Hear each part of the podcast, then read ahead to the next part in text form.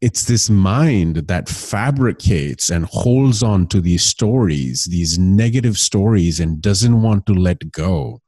I know for me, it was this whole journey last year where I, you know, I had this massive breakup and my mind just concocted this story that I will, I'm broken and I'll never be whole again and I will never find love again.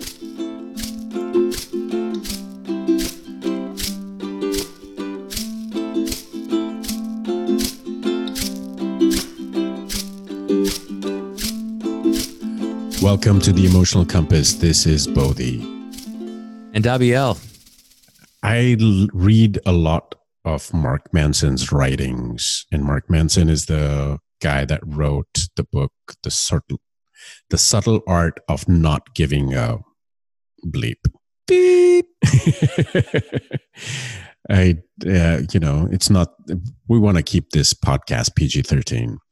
Uh, and you know, uh, I feel like a lot of his basically his writing basically made up that book eventually, and which sold millions of copies.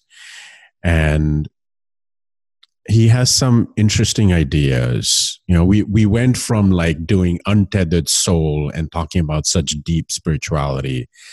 And as you mentioned, like spirituality is simple but it's not easy to grasp. And what I think Mark Manson does is he takes a lot of the greats like um, Alan Watts and you know some of the other great philosophers and he distills their writing into something that's a little more digestible for today's audience and uh, you know, I, w- I was reading his writing on happiness and comparing, you know, comparing yourself to others.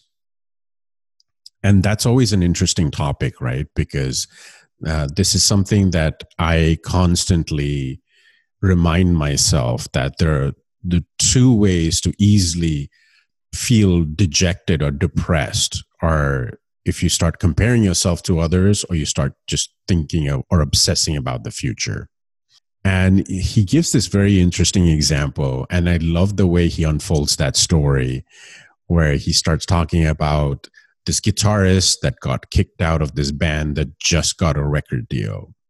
And that guitarist was really pissed off, and he vowed to himself that he will become the best guitarist and have the most amazing band in the world. And so once he got kicked out, he started practicing even more and perfecting his art and his craft. And he went and hired even better musicians. And a couple of years later, his band got signed on, and this band went on to you know be known as megadeth which was one of the quintessential heavy metal bands in the 80s and he was like known as you know one of the highest rated musicians that changed heavy metal music. And guitarist. And guitarist right. And then uh, he there was a interview in 2003 where he you know after selling millions of albums after performing for like fans all over the world he said in that interview that his biggest regret still was the fact that he got kicked out of Metallica. And Metallica, on the other hand, went and sold like hundreds of millions of albums and was like the band for heavy metal music. It's like the number one band, you know. So that always stung him. And he always compared himself or always thought of himself as the person that got kicked out of Metallica.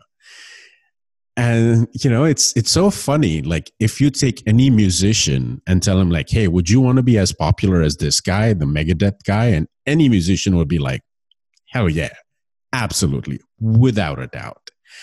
And yet, here was this guy that had achieved the levels of success that any musician would be jealous enough to attain. And he was still not happy.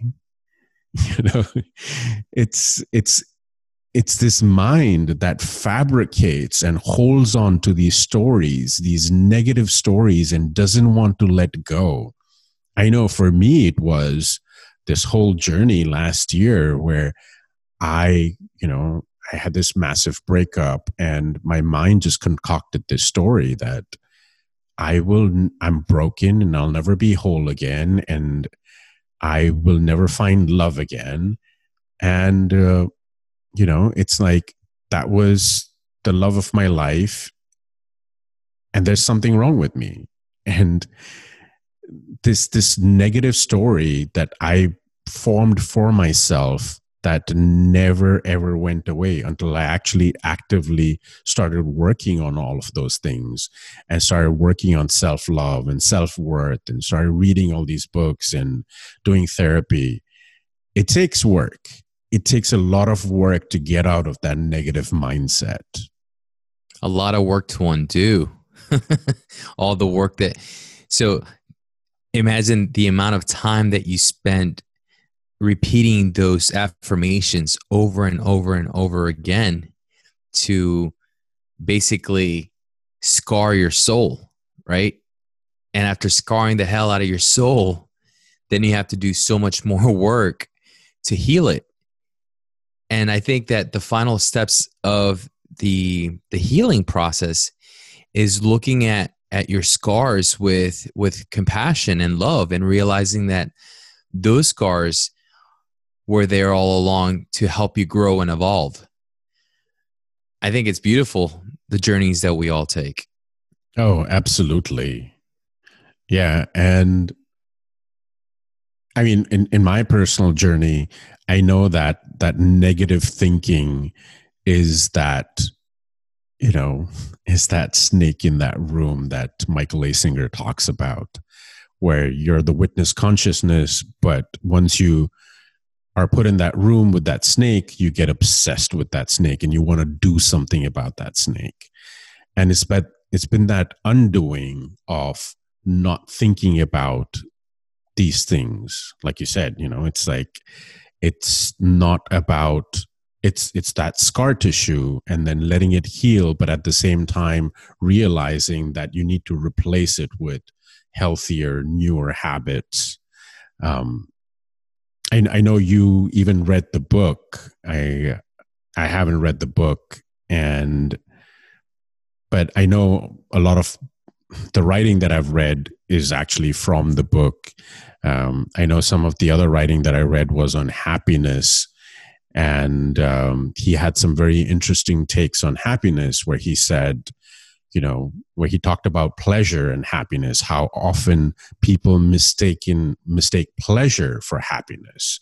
You know, he's like, talk to the guy that ruined his marriage because he was just seeking sexual pleasure, or talk to the person that you know gambled away their savings because they were just seeking that high that they get from gambling, or talk to the person that's addicted and they ruined their lives and the lives of their families because they were just seeking that next high and getting that pleasure. And oftentimes we we don't even know what happiness is. And instead of actually defining happiness, he went on to describe what makes you happy.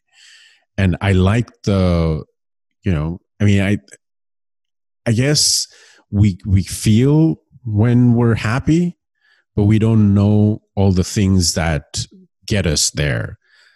And I, I, think he alludes to this in the book where he talks about the process. And we, we've done a whole podcast on this, on, uh, on, on process and falling in love with the process. And, you know, he's like, you, when, when you want to be happy, it's that journey of getting there that will make you happy. For example, like if you buy a new car or get a new laptop or any shiny new object that you buy, that that does not make you happy. But making the money to then go and buy those things, that act of getting there, the process of making that money or reaching a certain level in your career, striving to get there, that will make you happy. And then setting new goals to get to the next level, that will make you happy. Or raising a kid, that will make you happy. It's not just like having the perfect kid. No, raising the kid, doing, putting in the work to raise this human being and you know inculcate them with all of the knowledge and wisdom that you want to impart and raise a good human being into this world that will make you happy. Of course i don't speak from experience here but i'm guessing that's why a lot of people have children you know? Yeah sure. I think the absence the opposite of love is fear but that which is all encompassing could have no opposite. Therein lies the peace of god that that's kind of what, what reminds me of you know what happiness is. Because there are these illusions that are constantly being projected through our minds in our daily living that keep us in that hamster wheel of thought. And anytime you're in the hamster wheel of thought it's hard for you to to be on a journey because you're stuck. I believe that in the journey you, you don't really have that time for that hamster wheel for the thought mechanism to to engage and go off. You get lost in doing what um, betty edwards would call you're engaging the right side of the brain. So in the doing you're engaging the right side of the brain which is intuitive. It's it's it's the collective mind is that which is in touch with source. Whenever you get that engaged then you are you are one with God. You you are one with the cosmos. You are producing your best work. You you just are. And I think we were talking about it earlier in regards to why is it that you could validate all these things with logic, but yet that doesn't make you happy? Is because to get to those levels of love, joy, and excitement, we have to go beyond the intellect.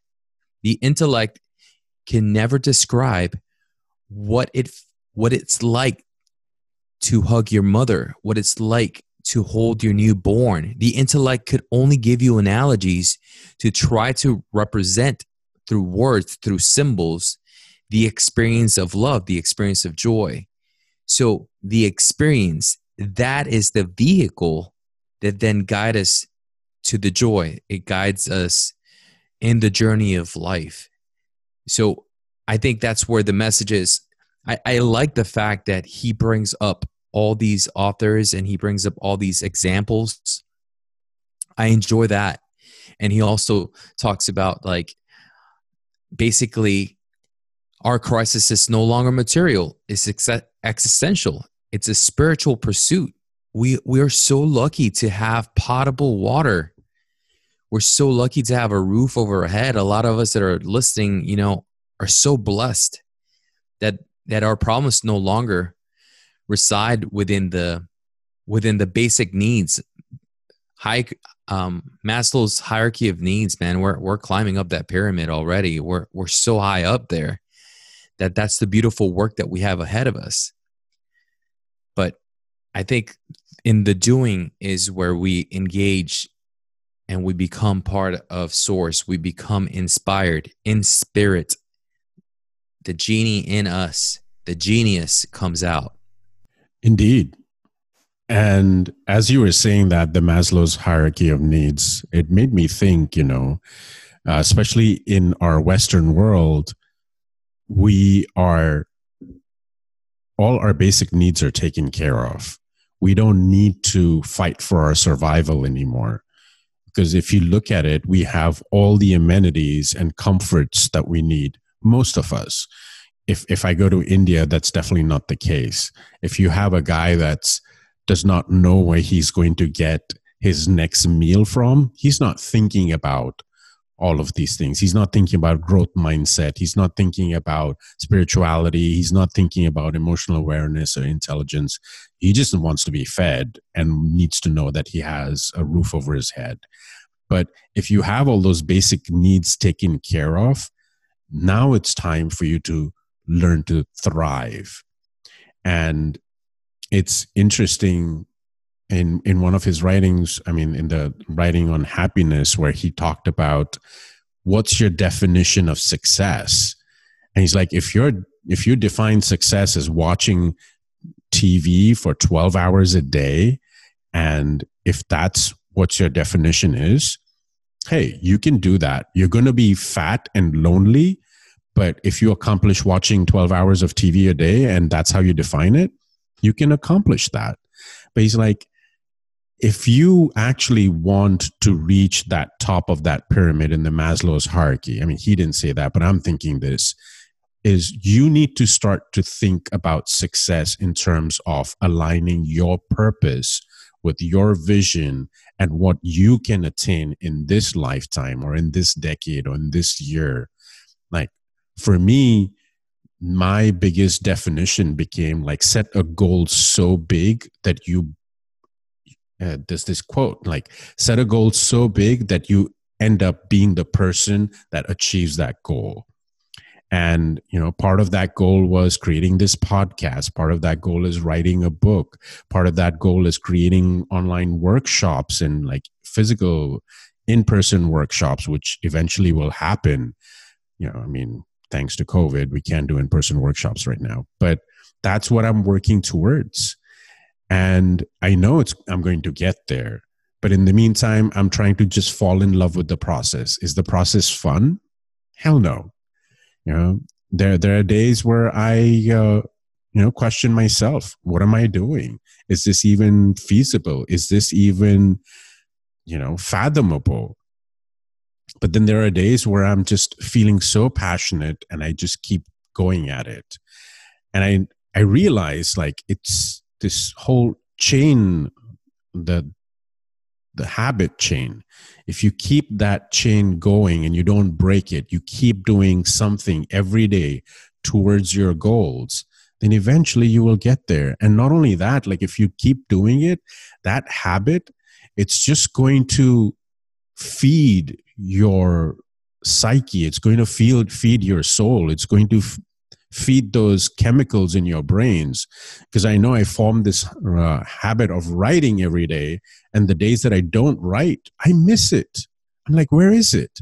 Or the days where i'm like meditating every day and i don't do it i miss it. Or the days that i'm like working out every day and i don't do it i miss it. Yeah the to me it's the uh, the daily doing. And it comes into play as well the the mind needs that training. It needs that daily training for your awareness to recognize what's thought and what's not. And that's where that meditative practice comes in handy. That two minute to five minute meditation period wakes you up to see how many thoughts go through your head. And anytime I have that thought, I bring back my awareness to center and that's constantly happening. And then throughout the day then i'm able to recognize that i'm having a thought. I need to bring it back to center. And i don't get flustered about it. I just recognize it bring it back to center and keep moving forward. But that daily practice of becoming aware of what is thought and what's the doing the experience it's where i find my peace and i find my joy. Just like in art engaging the right side of my brain allows me to be in this little bubble of just yumminess of of centeredness of peacefulness that is what fills my soul. Because when i'm there i'm one with source. When i'm there is where my best work comes out because it's not me it's through me. And it's that recognition. So anybody out there that is looking to feel better about themselves realize that there's self inflicted mental processes that are running a script that is constantly affecting you. So, by becoming aware that the positive mental scripts affect you negatively, and the negative mental scripts affect you negatively because they all keep you in the wanting, is that that dislodgement, is that removal is that awareness that I'm having a mental process that will bring eventually the peace, the centeredness that you've been looking for all this time. And all these great authors have the same theme know who you are. Know you're not that thinking mind. Know that you're beyond that. Know that you're not the body. You're more than that. You're the awareness of it all yeah, you put together some pretty interesting quotes from his book, and I want to actually talk about the the more you pursue getting better, the worse you become because this keeps you in the wanting, the mind, the ego loop. If pursuing the positive is the negative, which you just talked about, then pursuing the negative becomes the positive. And it, I, I thought this was fascinating because it, it is a mind bender. You know, because he talks about like the pain you pursue in the gym provides the overall health and energy. And it's also it's it's like the all all of this is so connected right? Because we had a whole podcast on through discipline comes freedom and this is exactly what it is. If you have that discipline of going into the gym and pursuing a healthy body then you are you have the freedom of having a healthy body and you're stronger you can do so much more. And you have health and energy and vitality. You know this this is something that i struggled with a lot in when i was married. Um it was communication and just opening up and being vulnerable and showing all my insecurities because that's what you do when you're in a relationship, right? If you can't just be vulnerable and show all sides of yourself, then what are you doing with that person anyway. And he talks about like if when you open up with your insecurities, it makes you more confident and more charismatic. And I find myself in that position now because I don't know about the charismatic part, but I, I definitely feel a lot more confident because I openly talk about my trials and tribulations that I've been through because I'm not shy about it. It's it's made me the person who I am today. Been through that hero's journey where I've been through hell and I clawed my way out of the trenches and I have accumulated all these tools and all this knowledge and all this um, you know all this grit and determination to keep moving forward. And not only that to share my experience with others where i feel like i can't do it without being you know vulnerable and open and honest. Yeah debbie ford's we just did her um the the the dark side of the light chasers that's basically you're being open with your insecurities it's acknowledging all those inner shadows that are playing that script by being open with them means to express them to show them to be comfortable with them. That's what creates the, the charisma. That's what creates the confidence is, is that shadow work. So he even touches on shadow work, which I, I really enjoy. I don't know if he went in depth with it as Debbie Ford did a whole book and lecture series based on that. But to me, that's what being open with your insecurities means. I, I look into the mirror and I repeat that shadow over and over again until all that discharge is has been released. So the negative, pursuing the negative becomes the positive is looking into doing shadow work. yeah. That's actually a great way of putting it. I didn't even think of that. That's true.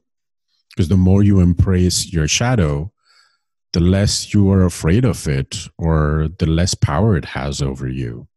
Or or the less it reflects on the other person that's across from you. So just ha- as the black lady all of a sudden was in love with her and felt really good about her because she had done the the shadow work, that's where the charisma opens up. So uh, there you could see how your your hangups, your shadow work is so important because once you then become this clear vessel, then people could see themselves through it.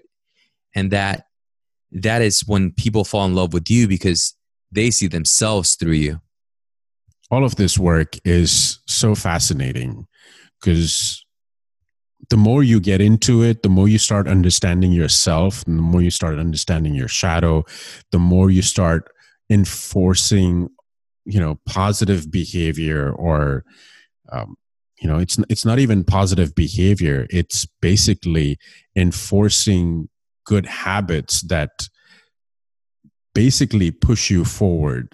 Uh, you know that caveman brain that we have, we need to like I don't even have words for it right now. you know, it's like we we need to shape that caveman brain because if left to its own devices, it will regress into that reptilian state, and it's not going to bring you any happiness or joy or um, you know fulfillment in your life. So, unfortunately, for us to deviate away from our caveman tendencies where all we want to do is pursue pleasure and run away from pain is to embrace pain is to embrace our shadows is to embrace all the things that make us feel uncomfortable so we can grow and evolve and thrive as individuals and be part of a society that can eventually thrive as well. I want to say that we together we will transcend beyond these limitations with love from grace because that's that's our inheritance. It's we're meant for greatness. We're meant to overcome. We're meant to evolve beyond this physical body. And nobody is going to skip death in this lifetime. It's going to happen. So whether i i really like the um, parable that of the uh, the farmer, and basically, uh, this is a Bible analogy that always resonated with me because it made no sense for the longest time. Basically, there's these there's these farmers that's that hires a few hands to help them harvest the fields, and there are many many workers working the fields, and the wages were I forget let, let me say like 10 shillings. So I'm, I'm making up numbers here.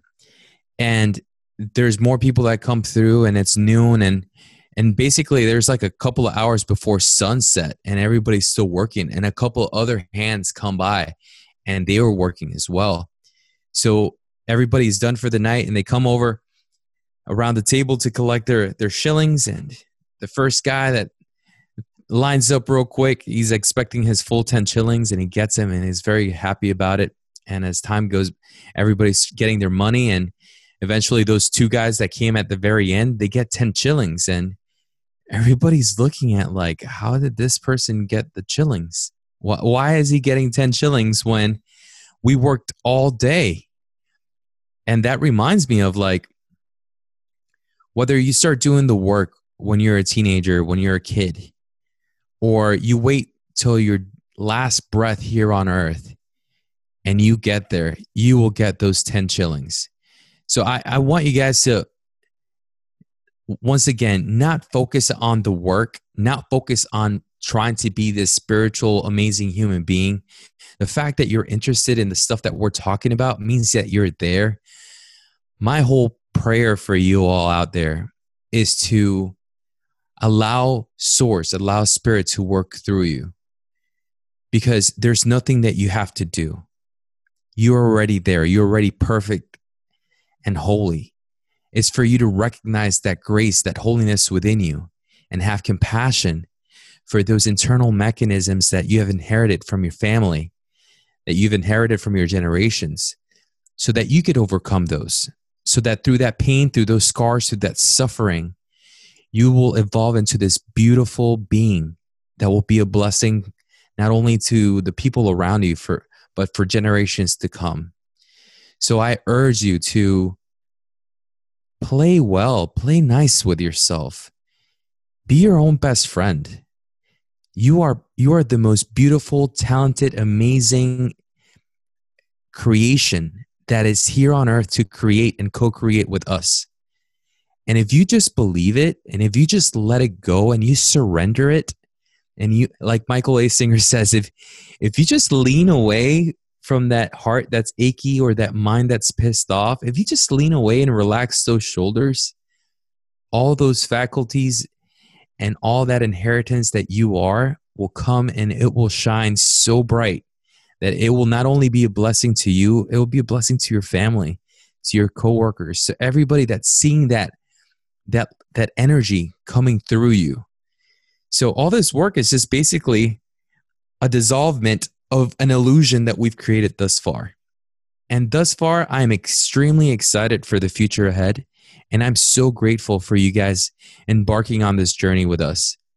And just to, just to say it again and again and again, please write something to us. Let us know how you're doing. Put a comment out there on our Instagram page, on our YouTube, on our uh, Facebook page. And just know that Bodhi and I are doing this from love to love for love. And we're embarking on this journey as a journey because this is the journey that brings us joy. And we want you to embark on this journey with us. So until next time, this is the Emotional Compass, and I'm Bodhi. And Abiel.